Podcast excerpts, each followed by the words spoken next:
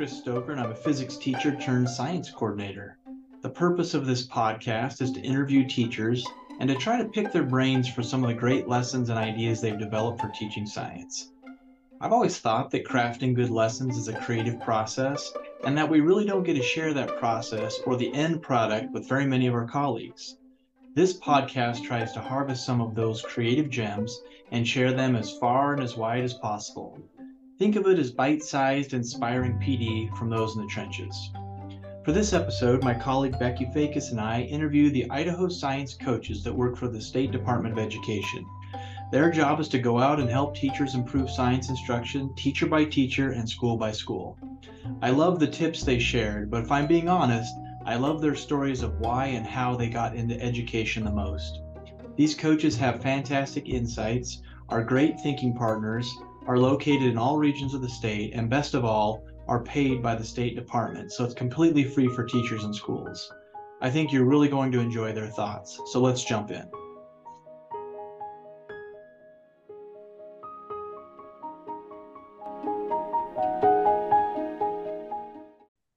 Well, all right, McKenzie, thanks for being with us um, today. Why don't you start off by telling us a little bit about yourself and um, your backstory with education?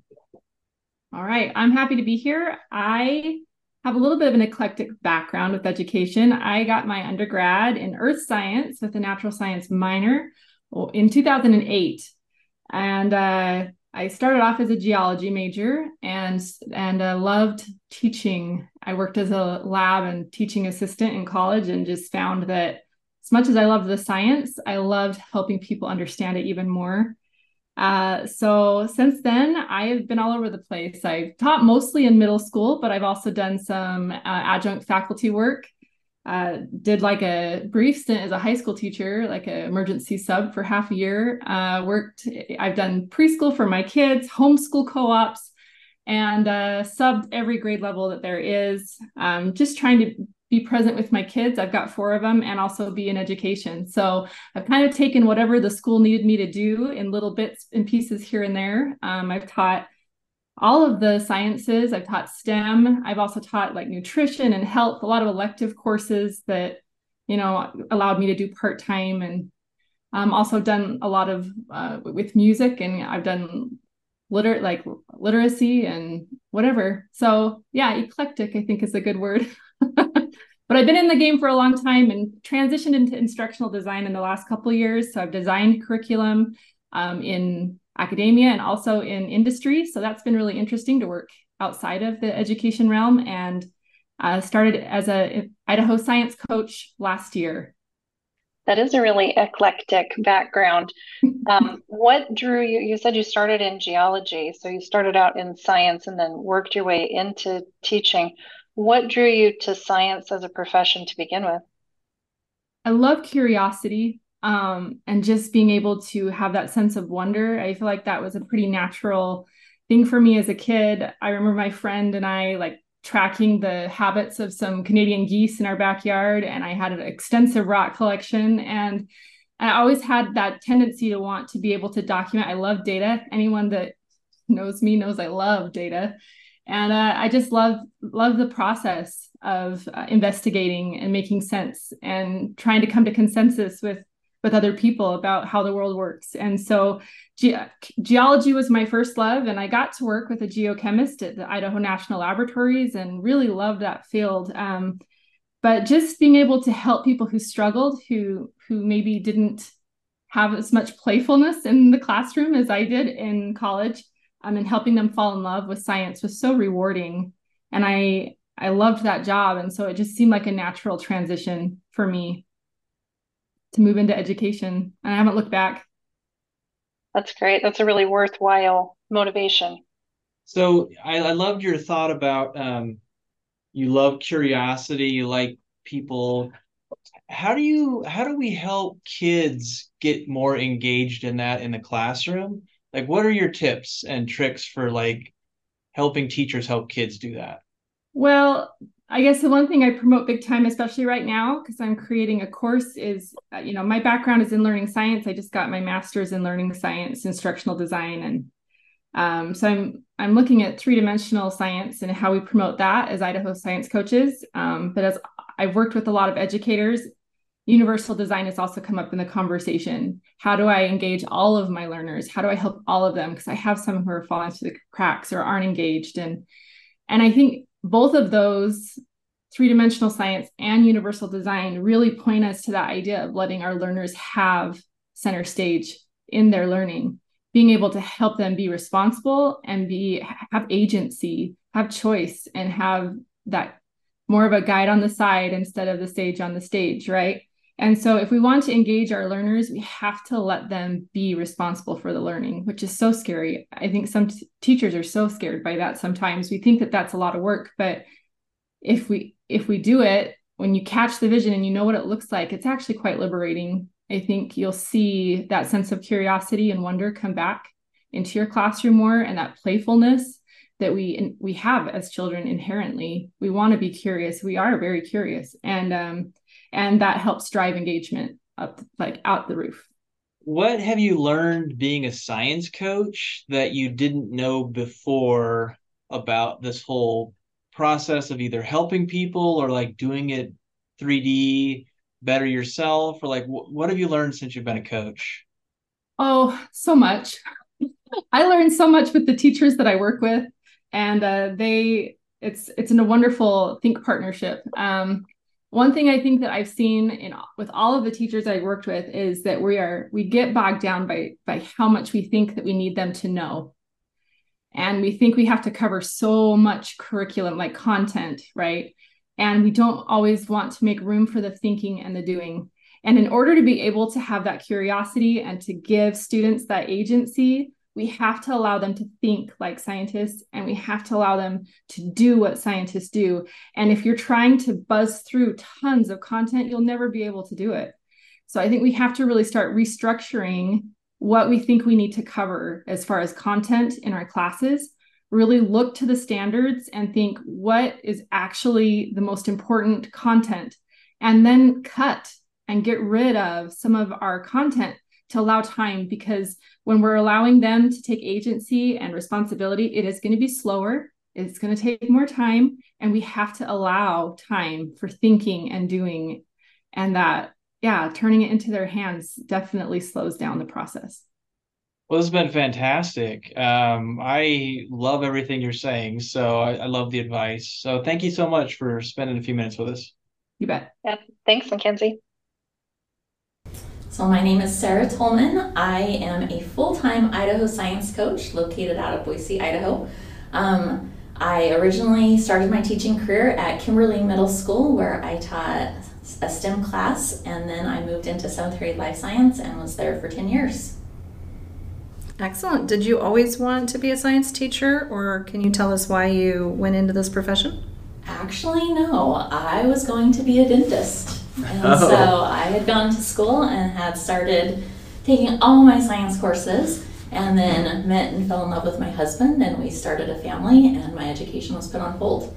I was blessed to be able to stay home with my kids until they got to school age and then I got highly involved in their education parent volunteer, PTSO, you name it, I did it. I subbed everything. And then I wanted to complete my education at some point. But when I went back, my desire to be a dentist wasn't quite there. No, don't get me wrong, I still totally check out people's smiles. But um, I really had a desire to teach, specifically share my love of science with kids.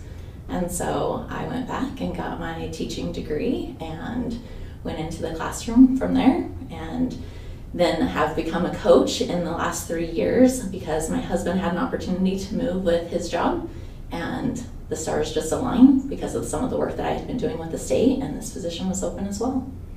I think a lot of our listeners can relate to that path into education at some point you just can't help but go teach science. Yes. So I'm gonna pry a little bit into this. So what? So the dentistry stuff, like what? Um, what's the science connection? Like what? Like really got you realizing? Oh, I I want to teach science, like and not like health sciences or like preparing kids for being a medical person, which you do as a science teacher, but you could have went like CTE or something. Like, so what? Tell us about that journey a little bit. So for me, it truly was a love of science. I honestly don't know where even the dentist side came from. It just had been there for so long since I was like little. Just had this love of, I guess, teeth, of health for the teeth. Um, but ultimately, it was when I started subbing, and the more I subbed, and I subbed K 12, and right it was fun to go play with the kindergarten kids, but definitely was nice when that day came to an end and I didn't have to return to kindergarten. I subbed high school and thoroughly loved that, but I also wasn't cool enough to be a high school teacher. and I was that awkward, like fit middle school perfectly. And it was one of those sharing just the joy and fun that can come from doing science that it just really clicked. Like I was the mom that anytime I volunteered, it was kind of a sciency project, a little bit art. Like those were the pieces I was pulling in that it just fit. And the crazy thing was is when talking to some of my college friends, they all just kind of giggled that they're like, "Yeah, we knew you were a teacher." Like they right. apparently I had missed out on that memo for a while, but, but yeah, like everybody around me knew that somehow I was going to go into teaching. Yeah. What kind of tips would you give um, teachers to try to like help kids catch that same excitement for science? So for me, I really thought about my classroom and it was starting to build that classroom culture from day one. Like I had to show them from day one that science was fun. Now we weren't gonna like mess around or be inappropriate or anything in class. Like there were still rules to follow and things like that, but truly letting them experience science. So one of the biggest things for me, and it took me a little while to get there, I'll be honest, like middle school teacher, so relinquishing control can be a little scary mm. with middle schoolers. But for me, my biggest shift was like flipping my labs. Instead of teaching and having them know all the content and doing the lab activity at the end, putting that lab activity at the beginning where they can wonder and explore and like truly get engaged and want to know more, it gave me the opportunity to share science content with them and made the class a lot more engaging and enjoyable for everyone. I enjoyed it, they enjoyed it. Like it just, my classroom looked different, it sounded different than the other classroom. I remember one of the teachers next door to me actually came and was like looking in the window because she wanted to, like, what was going on in my classroom. And I'm like, we were learning. Where did you get the idea to try that it flipped around like that? it just didn't make sense. After a while, it just didn't make sense that they were coming at the end. Like when I sat down and was like, why am I doing this at the end? We like we know this. I'm giving them all the steps. I'm they know what's supposed to happen. Like it didn't make sense to teach it that way. Like there was no learning. It was just an activity. It was a time filler. That it was one of those a shift needed to be made. And then it was just kind of a pretty sweet idea that when the standards starting to come out and conversations being had that no, that is actually 3D teaching and that's the we need to be doing more of this. That that's the phenomenon, engaging the students. Yeah, doing it the other way around to me has always felt like if I told you the whole plot to a movie before you went to see it, right? Exactly. Like, let me watch the movie and then we can talk about what happened. Yeah, that's a really manageable place to start, I think. Yeah, well, that's awesome. Um, anything else you'd want to tell teachers? To not be afraid to take risks, to try something new in their class, and that they're not expected to have all the answers. It's actually very powerful, powerful for kids and powerful for you as the adult to learn alongside of them. Like, don't feel that you have to have all the answers. It's okay if you don't. That's great advice. Yeah. Well, thanks so much. Thank you. I'm Erika Meadows, and I'm located here in American Falls, Idaho. And that's actually in Region 5, but I do my science coaching in Regions 4, 5, and 6 because I'm kind of in the middle and I can reach everybody usually within about two hours. Um, so my journey in education started way back in the year 2000. And uh, I taught my first year at Homedale middle school because I graduated from College of Idaho in Caldwell. And so I, I taught school there for a year. And then um, at the College of Idaho, I was on the golf team. And I ended up playing golf with Governor Kempthorne's chief of staff one day. and okay. so I left education and worked one year for Governor Kempthorne in natural resources and agriculture. So I grew up on a, uh, a dryland farm in Rockland Valley. And so farming's kind of in, in my blood. And so then after that year, I had applied for Department of Defense dependent schools, which is also known as DoDEA. And that's the largest school district in the world because it spans the world. And I got stationed in Hohenfels, Germany, which is about um, an hour north of Munich. And so I taught 11 years on an American Army base in Germany, and I taught the soldiers' students um, in grades first, first and second multi age, second and third multi age, and third grade. So, and I've also taught fifth grade and kindergarten and preschool. so, oh, the wow. only grade I haven't taught is fourth grade. Um, so then after 11 years, I decided, well, it's probably time to come home. So I came home to American Falls and I taught here at American Falls School District for 12 years. And one of those years, I was uh, an instructional coach for all subjects, all grades for the district. And um, then last year, Andrea Bayerwald, my boss, she's actually from my hometown. And she contacted me and, and asked about science coaching. And so I said, sure, why not? Sounds like an adventure because nice. yeah, I love I love adventure. It's in my soul. so I'm like, yeah, let's do this. So I started science coaching last year, and then so this year's my second year.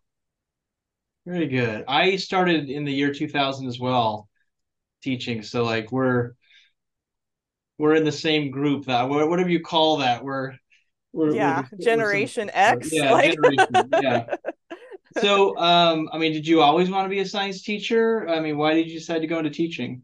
Um well I decided to go into teaching number one because I loved it and I just had a passion for um education and learning and kids. And you know living overseas with department of defense that was awesome because we traveled and were teachers as well too.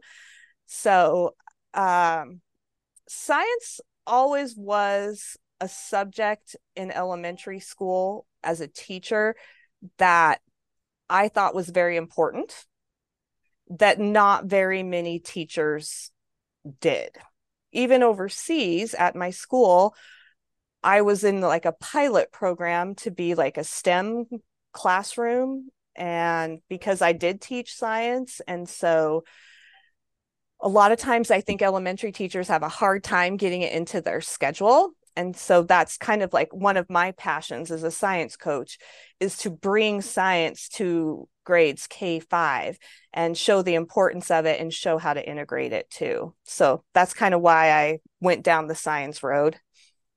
That's awesome. So I, I guess on that uh, front, like what, give us some tips and tricks. So like what, what would you recommend teachers do to get kids more engaged in science? And maybe since elementary is your passion, like you, you probably have stuff, ideas about that for us. Yeah. So primarily the schools I work with are elementary schools and a lot of times it's a teacher who contacts me uh, i've also had principals contact me I think the best tip and trick I have is start with what you have, like maybe a science story in your reading series. Look at your standards really closely and see if you can match up some standards with that.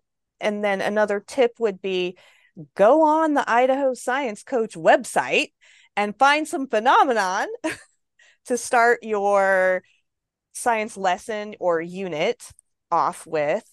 And another tip I have is wherever you are in the state, there is a science coach out there to help you.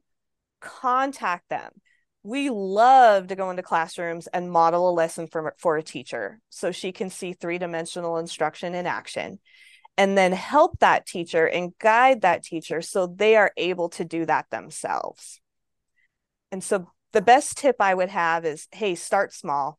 Look at your standards. Let how can we integrate this in let's use some literacy in it. Let's use our writing time to explain our thinking to write our observation to construct our argument and really use the whole time that we have during the day. Like we can fit little bits of science in around our reading and math too.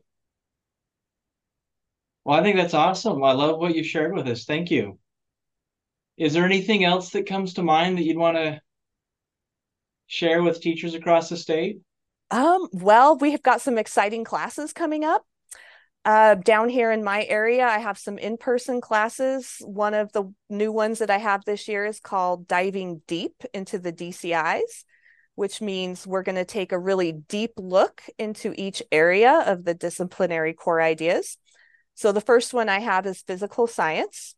And that's the first of in a set of three. And then we're going to look at earth and space science and then life science and that course is designed to um, enhance your three dimensional instruction and give you the background content knowledge that's necessary to teach those standards in your grade and and what that looks like in kinder versus fourth grade or fifth grade. So um, i'm really excited about these courses. I think they're going to be really great. They come with a free book pack. So go on our website sign up for these.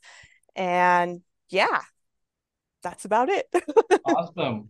Well, thanks so much for sharing with us and coming on today. Yes, thank you. Well, Wendy, it's great to have you uh, here this morning. Why don't you start off by just telling me a little bit, telling us a little bit about yourself and what you've done in the past and what you're doing now? All right, thanks, Chris. I appreciate you having me. So, um, I've been in education since 2005, 2006. I graduated from Boise State with actually a literacy endorsement.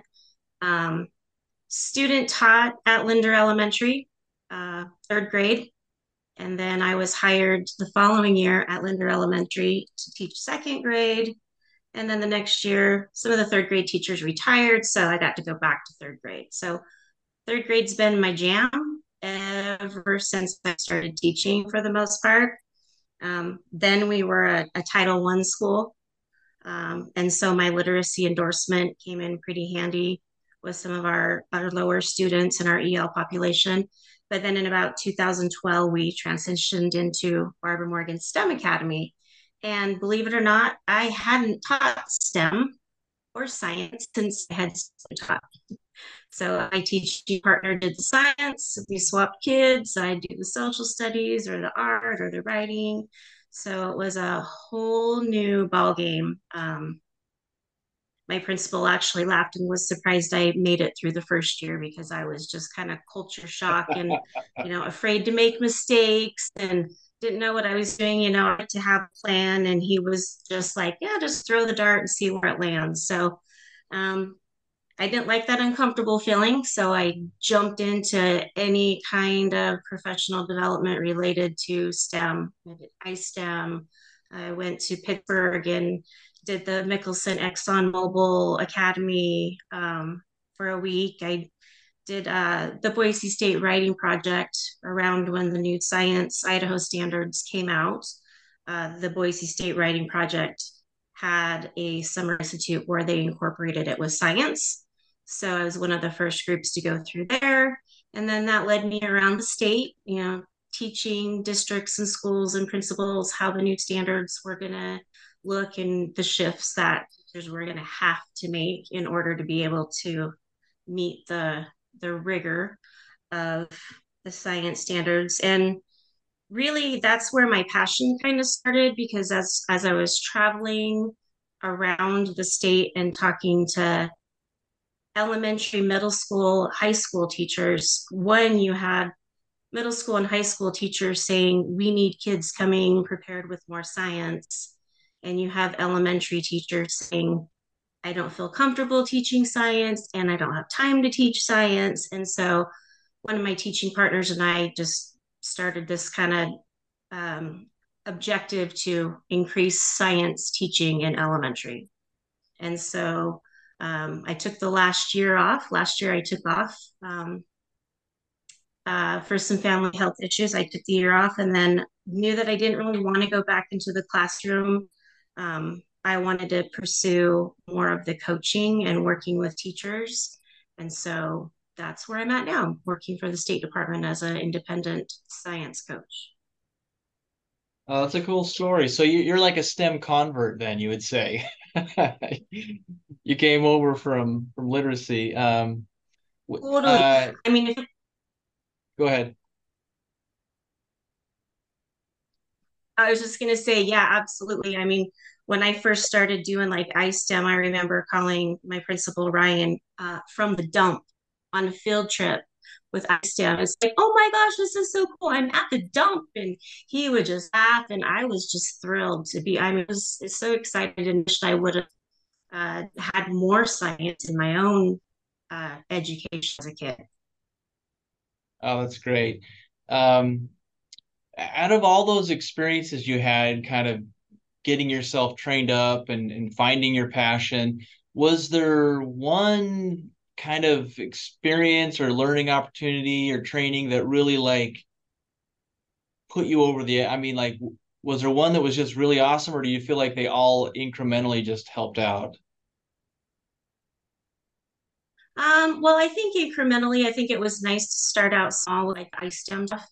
Um, but doing the Boise State writing project, that was life changing, not just, you know, educationally. Um, just the way they have their their whole program set up as coaches coaching teachers or teachers basically working with teachers and just their whole philosophy of um, being open to making mistakes and trying out new things. And that was really i mean i did that for a month in the summertime and then um, two weeks later went to pittsburgh for a week and the people in pittsburgh were just like oh my gosh this is so cool and i'm like yeah but i just came from this month long thing and it was even cooler so i would say the writing project has hands down been been the best part for me Oh, that's awesome. I've I've heard that fairly frequently from people that have done it. So that's that's really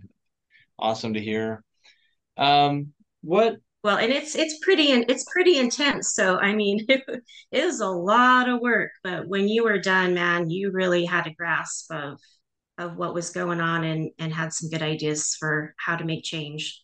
Yeah, that's great because it feels like it it was developing science leaders, not just people that were passionate about doing science in their own classroom, but wanted to like sp- spread that message, you know, and help others. So. Yeah, well, and I think also, you know, because they were the writing project, they already had a pretty strong, you know, literacy component as part of the project. And so they really also kind of instilled and helped with the integration piece because I think um, it's hard to just find time to teach science when you have so much math and reading. And so it was really helpful to see how you could do science in these other avenues and still be meeting all the standards. So I think that was another part that made it so life changing. Okay, why don't you tell us? Did you always want to be a teacher, and and maybe even in, were you interested in? I mean, we kind of know you weren't thinking about science in the beginning, but how about teaching? Were you thinking about going into that from the beginning? Um, Oh man, when I graduated from high school, I had never planned in a million years to step back foot in in a school ever again. In fact, I graduated early. I did work release. I was working full time. I was like, just get me out of here, get me a job. Um, so no, I did not want to become a teacher. Never even thought about it until I had my own child um, who was born early, and um, I decided to become a stay-home mom instead of following the career path I thought I would take and I didn't enjoy school. And I saw the curiosity in her and volunteering in her classroom. I saw kids that reminded me of me as a kid who didn't enjoy school. And I, I wanted to be a part of that. I wanted all kids to be as curious and excited about learning as my own child did, um, regardless of their background. So that education became a passion through having a child. Hmm, that's great. Do you did you find that you t- intentionally taught differently because of your own experience as a kid, and then your experiences with your own child? Absolutely. I think that I have always, and I, have had a few counselors tell me over the years that I've always made sure to have a really good um, classroom culture where kids felt accepted and not afraid to make mistakes. Um, and a lot of, you know, just life skills, being respectful and responsible, good character traits. Um, we did the seven habits of happy kids where I was teaching at Barbara Morgan. And that was something that I had piloted the year before it became to Barbara Morgan. I've always made sure that I'd had that culture in my classroom so that kids didn't come to school feeling like they didn't want to be there. Not to say that there weren't some days or some kids that I didn't always do that with, but that was a culture in my classroom for sure. Wow, that's great. I love it. Thank you what tips do you have? I mean, what have you learned in in all of your experience, you know, and as your role now as a science coach? What tips do you have to share for us about ways to get students more engaged in doing the science and STEM? Well, I think if you're an elementary teacher, I think it's really easy. You just have to do science. Um, kids are already naturally curious. You just got to jump in. You have to not be afraid to make a mistake or fail. It's okay if you don't know the science. I, I didn't know the science when I started teaching it. I had to learn it with my kids. So I had to be willing to say, I don't know the answer to that question. How are we going to figure it out? And the kids didn't always know if I knew it or if I was just playing along.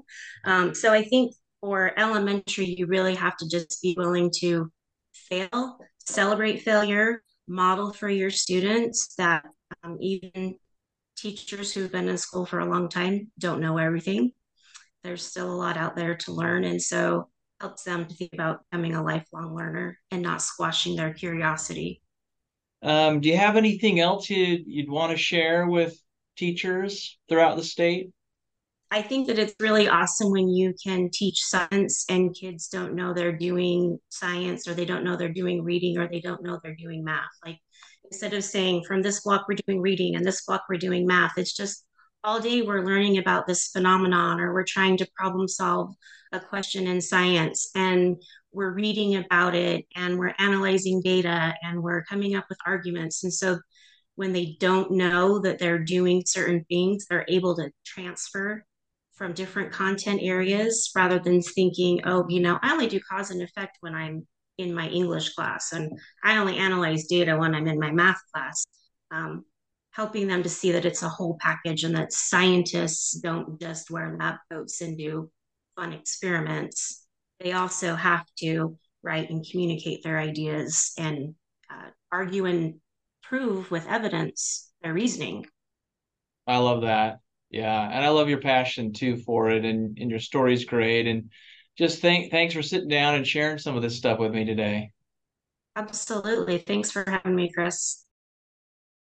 Hi, I'm Marci Barrett. I am the Region 1 science coach, and I'm also elementary. Well, K 8, but uh, elementary is where that's my jam. I really have fun in elementary school. Been teaching for almost 20 years. I've taught in Idaho and Las Vegas, Nevada, and Alaska as well. So Alaska was kind of a bucket list thing, and every one of them's fun. I just love. Well, I think teaching is fun, um, and I some not always. You know, there were always times that it wasn't always fun, but science and teaching to me is fun, and especially if you're doing hands-on things, which is science lends itself really well to. Um, what else? I went into teaching. I think that was one of your questions. Is kind of not I I wanted to be a teacher since I was like a third grader. Um, always wanted to be a teacher. Never wanted to be a science teacher, and so um, I was teaching fourth grade, and that position was going away, and we had too many classes, and so I knew I was going to be moved into a different position, and there were four available, and so I told, went to my principal and I said I'd really like you know the third grade I think, and um, but if I can't have that one, then there was a combo class and i said well, i'll take the combo class if i have to. And kindergarten uh, i wasn't really excited about kindergarten but i'd go there but please don't put me in the science. We had a science ancillary. And then i don't know it was a, maybe a month later when things were all kind of sorting out and then my janitor came to me so take care of your staff people because they take care of you. But he comes in and says congratulations i heard you got the science position. And so i was like oh no. And i ran to my principal and he said the way you teach lends itself to teaching science and it's going to be a really good fit for you and you know too bad. You're the science you're the ancillary science person. And so i had to teach 27 science classes you know every day just like ancillary. I'd have fifth grade fourth grade all the way down and then i and i worked in three different schools and it was so much fun. It was so much fun and i was an instant believer after that. And so and he was right. That's exactly how i teach and so then i went into you know origami and into robots and you know my science the depth of my science knowledge and the fun things i got to do um, you know batteries and electricity and circuits. And and that was before snap circuits were even a thing. It was you know we were taking batteries and christmas lights and stripping the ends and you know holding the wires to either each end. And and then the little kids like even a kindergartner could do hold a wire on the battery but then we would add switches for the fourth and fifth. So I would be able to drag out whatever unit I was teaching and then teach it all the way from kindergarten through fifth. And so, yeah, that's. Well, that's fun. Uh, let me ask you this. Um, you've taught in three different states then. Like, eh, have there been things that have felt different um, based on the state you were in or the area, or has it all felt kind of like it's just the same? Both. Yes, both. Okay. So in Idaho, I taught in three, it was one school district, but it was three different schools. And two of the schools had, you know, 250 kids in them, basically, like two fifth grade, two fourth grade, two of each grade level. Mm-hmm. And then the, so I'd go two days a week to the first school, then two days a week to the second school. And then my Fridays, I went to a little one room schoolhouse that had a K1, a 2 3, and a 4 5. So three classrooms, and I teach half a day out there. And and those kids were almost all just like siblings and it didn't you know you got 70 kids on the recess playground and it didn't fit you could see a fifth grader pushing a you know kindergartner on a swing and it didn't have to be related they just it was such a close knit community. Um, but the teaching was the same and you know the engagement of the children and the lessons that i taught all of that was the same. Same when i the next place i taught was las vegas.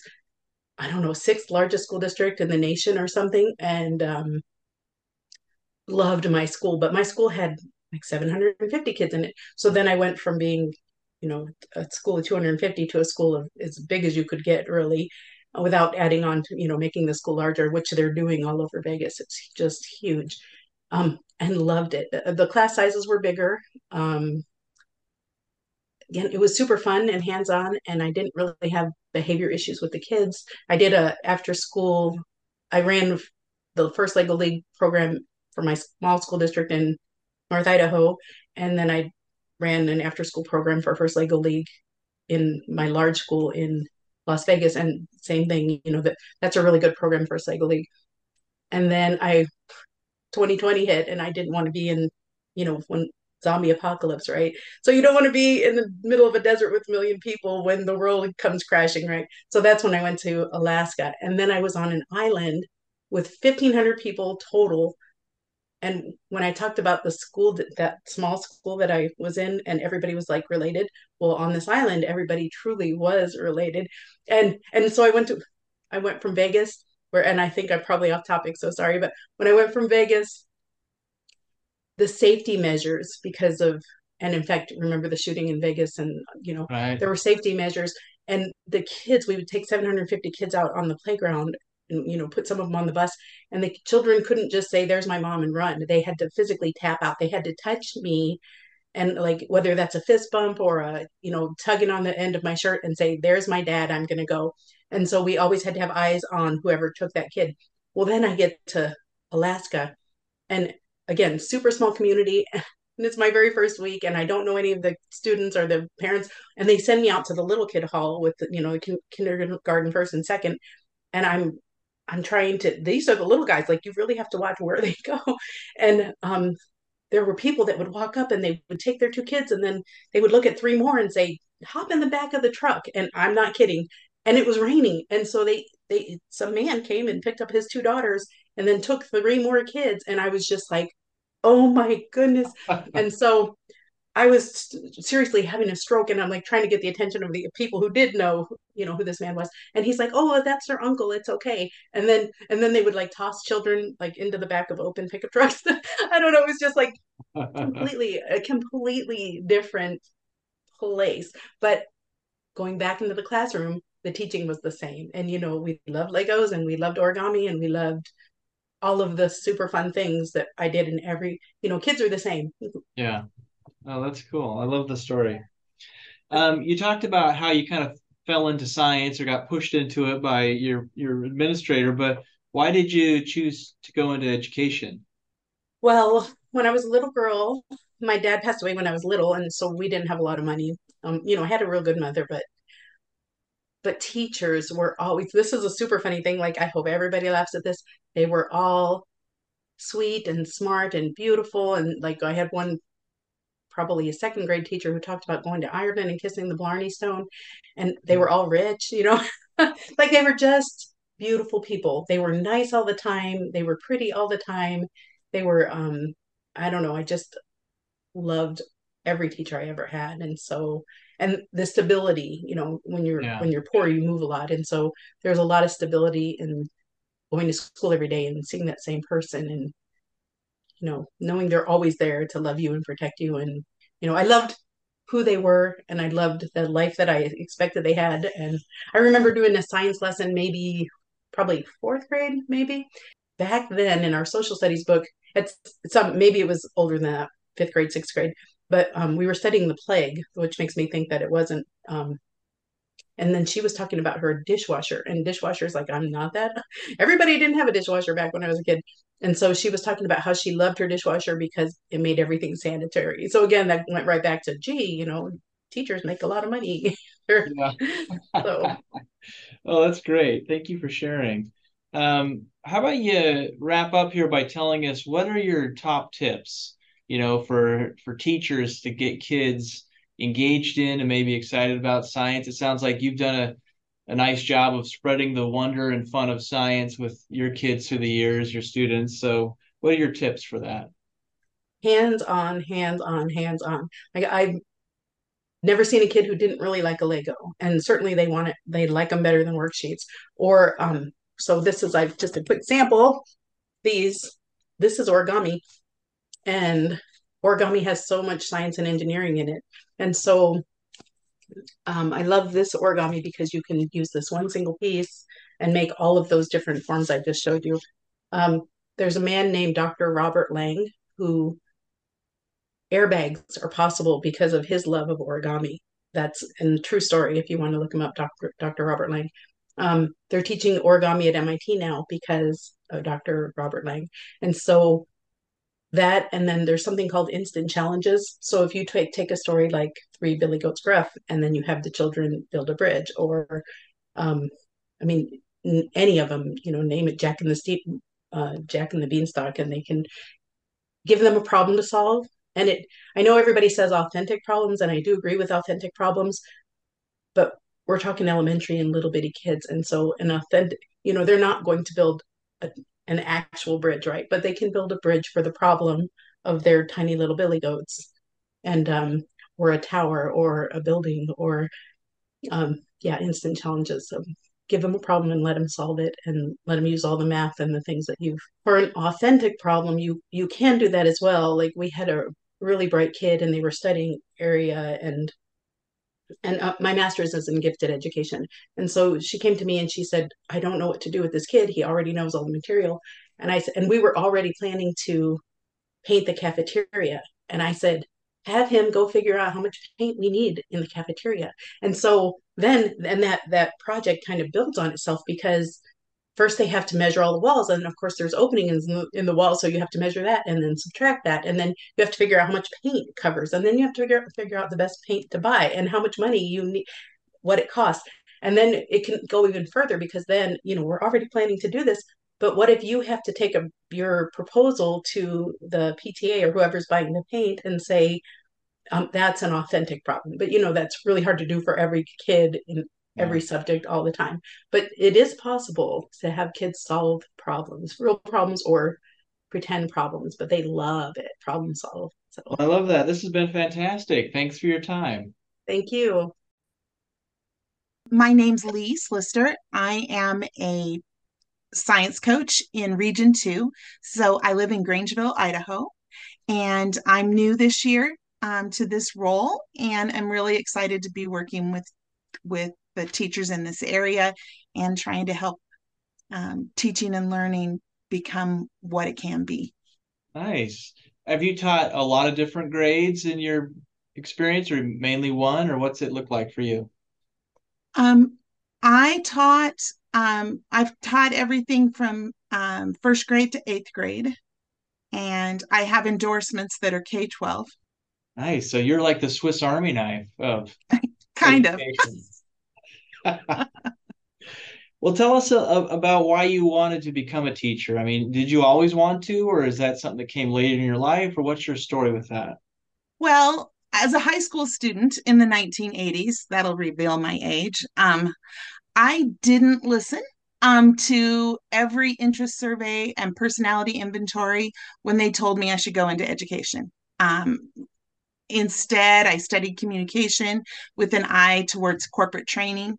And uh, it was a couple of decades later, um, in a moment of introspection, and I stumbled on a quote that invited me to kind of reconsider that. It went something like, Where the world's great need meets your deep gladness, that's where you are called to serve. And that struck a chord with me. I went back to college. Um, I emerged as a teacher with both an elementary and a secondary endorsement. And um, I started out as a teacher in Idaho. Um, at the same time, I also started my master's program, which is um, a little bit crazy making. That first year of teaching is hard time for that. And then during that first year, my husband's work led us to North Dakota. So I finished out the school year and then I moved to North Dakota. There was a big teacher shortage. Um, and I had a lot of opportunities. Um, I was willing, I was interested in learning more about everything that pertains to teaching and learning. So, STEM subjects, reading interventions, behavior interventions, family engagement, all of it. Um, so I was given a lot of opportunities to participate in um, leadership team training and train the trainer workshops. Um, and so I learned a lot of research based practices. Um, and I brought them back to my my colleagues um, and we we talked about them and tried to implement them. Um, Meanwhile, I did earn a master's in curriculum and instruction, and then I extended my studies to educational leadership. Um, so I started out as a classroom teacher. I went on to be an interventionist and an instructional coach and a K 8 principal. And now I'm a science coach working with the teachers in North Central Idaho, um, basically from the Moscow area through the McCall area. And so um, that's where I am now, and I'm really excited to be here. well, that's awesome. I, I love your story. It's not your typical, and uh, I think when you've walked a path like that, it gives you a different perspective on education and on um, kind of your why as well. And I I I love hearing it. So thanks for sharing. I think it helps me to find common ground with most any educator that I come in contact with because I I've done a little bit of whatever's troubling them. and so we can always find common ground. Yeah, that's great. Well, tell me what what shifts do you feel like need to happen to improve science education? Well, I think my answer to that is really addressing some shifts that have to happen if we're going to improve education period. But in terms of science, I think every secondary science teacher would tell you that their one of their fondest dreams would be for the appropriate foundational science content to actually be delivered in elementary.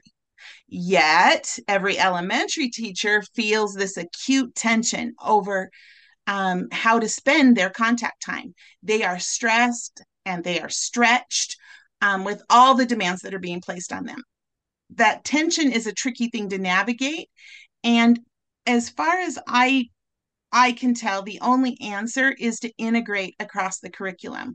So, right now in elementary education, there's a lot of buzz and excitement related to the science of reading, and that is as it should be. Um, the research is there and it deserves our attention as educators. And I believe that if we're going to truly pay attention to what the research is telling us about how we nurture good readers, it's going to help more kids become literate and well read adults. And that is worth pursuing. But it's important to note that the science of reading is not just about learning to read, it is also about reading to learn. Um, learning to decode words is absolutely foundational to become a great reader. However, decoding is a far simpler thing than learning to comprehend. And the science of reading is not telling us to take science out of reading.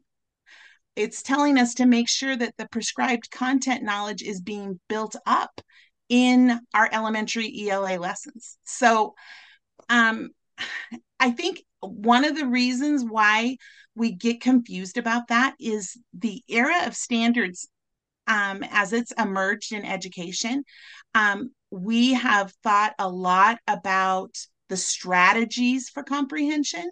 And we've gotten really ultra focused on that to like find the main idea and the details, to compare and contrast, to sequence events, uh, those kinds of things are all important. But in the process, we made some false assumptions that if kids knew strategies, they could apply them to any passage, and it didn't really matter what the passages were that we were going to give them. Um, however, when kids don't have the background knowledge and the relevant vocabulary to really understand the reading passage at a deeper level, they're not going to take away any depth of meaning. And they don't have the schema to be able to retain and retrieve the information that they read. So, because of the science of reading, we know that we need to be able to decode, yes. And we know that good readers are strategic about attending to their comprehension. And we know that good readers need content knowledge. They, how can we infer or analyze or even use context to help understand if we don't really own the context of the idea that we are reading about? Um, there's a famous study called the baseball study where um, kids who had high reading levels but didn't know about baseball ended up doing much more um, i guess worse ended up doing worse on this um, passage the comprehension of this passage um, than kids who had a high knowledge of baseball but were low readers in terms of the strategies. So if you can decode the words, that's fine. But um, sliding home means something in terms of a context of baseball that decoding the words is not going to give you. And um, so another problem has been that with the advent of the internet, we started to believe that people didn't need to know stuff anymore. Um, and we lumped lots of things, too many things, under the heading of memorizing, and we called it drill and kill, and we we we demonized the idea of um, needing to know stuff, and um, we said, well, they can look up anything and everything on the internet. And that might work well, except for some key issues. Like, do we know enough to know what to type into the Google search to find the answers that we're looking for? Um, once we type something in? What level of credibility can we rely on when everybody's trying to sell us something? From political platforms to name brand sneakers, they're trying to sell us something. And um, how are we going to judge credibility of a website when we don't have enough knowledge on the topic to engage in critical thinking? So, if we're not able to produce innovation and problem solving on our own, we're going to be just consumers of other people's thinking, not producers of our own thinking.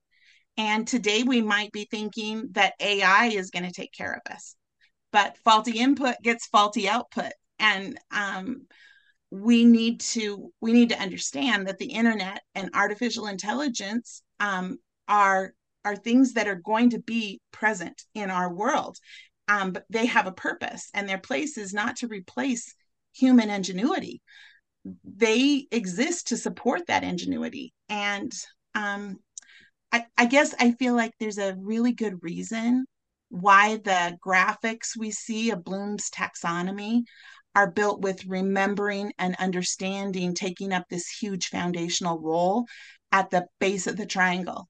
And higher level thinking, where we apply or analyze or evaluate or create, that requires the foundation laid by prior knowledge and basic skills. So if we fail to ensure that prior knowledge is in place, the higher level thinking skills are unsupported. And when we, as educators, are looking at our students and we're wondering why it's so difficult to get a coherent, relevant response when we ask a higher order question, uh, we might want to take a look at whether those students have a good inventory of relevant ideas that they can build on. To put it in like a pop culture term, MacGyver and Indiana Jones didn't become resourceful problem solvers with having a deep well of stuff that they knew. And um, when we're expecting kids to have 21st century skills to communicate and collaborate, uh, to innovate and create, um, those things require um, that they have a substantial amount of shared vocabulary and an understanding of the world around them. Um, so, as well as the diversity of perspectives that our culture seeks right now, you have to have both something shared and understood between you and something unique and relevant to bring to the table. Um, so, I guess in terms of how do we solve that kind of knowledge gap, um, educators have to confront this falsehood behind the alleged dichotomy of it's either ELA and math or we could do the content things that the, the standards prescribe um, in terms of science or social studies or health. We have to learn to read and write and speak and listen about science and social studies and health and so on. Math. Um, we need to realize that we are not limited by the boundary of the current reading level of the student. Um, kids can learn by listening and speaking. They need both the receptive, where they are listening or reading, and the expressive, where they are speaking and writing to lock comprehension on anything. And so the 3D approach to science instruction, the do, think, know patterns, um, they train the brain for comprehension teaching and learning science in the ways suggested through our Idaho standards would do absolutely nothing but enhance the comprehension skills and the expressive skills. Plus, it would provide a lot of real world context for computational skills in math. So, those are things that I think would really help us as a nation, as a state, um, as districts uh, in our own classrooms. Those are the things that would help overall. That's not going to be a quick fix. Um, but um, another thing that i think really helps us and that our, our state has provided for us is the progression documents um, that are on the website on the state's um, website that will help you know what the um, prerequisite knowledge if they're coming in to your classroom in a secondary classroom and you're like they don't understand what i'm talking about um, those progression documents can really help you to go well these are the things they need to know. So i guess we're going to start there and we're going to cover those quickly and then we're going to move to the content that i'm responsible to teach these kids and um, that organization of what would be the vertical alignment really helps teachers. And so um, those are some things that I think would help. Sorry, that was a long answer. No, I, I love that. Um, let me just ask you one follow up. So, if there was an elementary teacher who really is buying into this, like, I need to integrate, I need to like use the content of science to help my kids further their reading and their thinking, their understanding, but they're they're not they're not sure where to start, like with integrating anything. Like, what where would you point them? Like, what would be the first thing that they would do to start trying to integrate some stuff?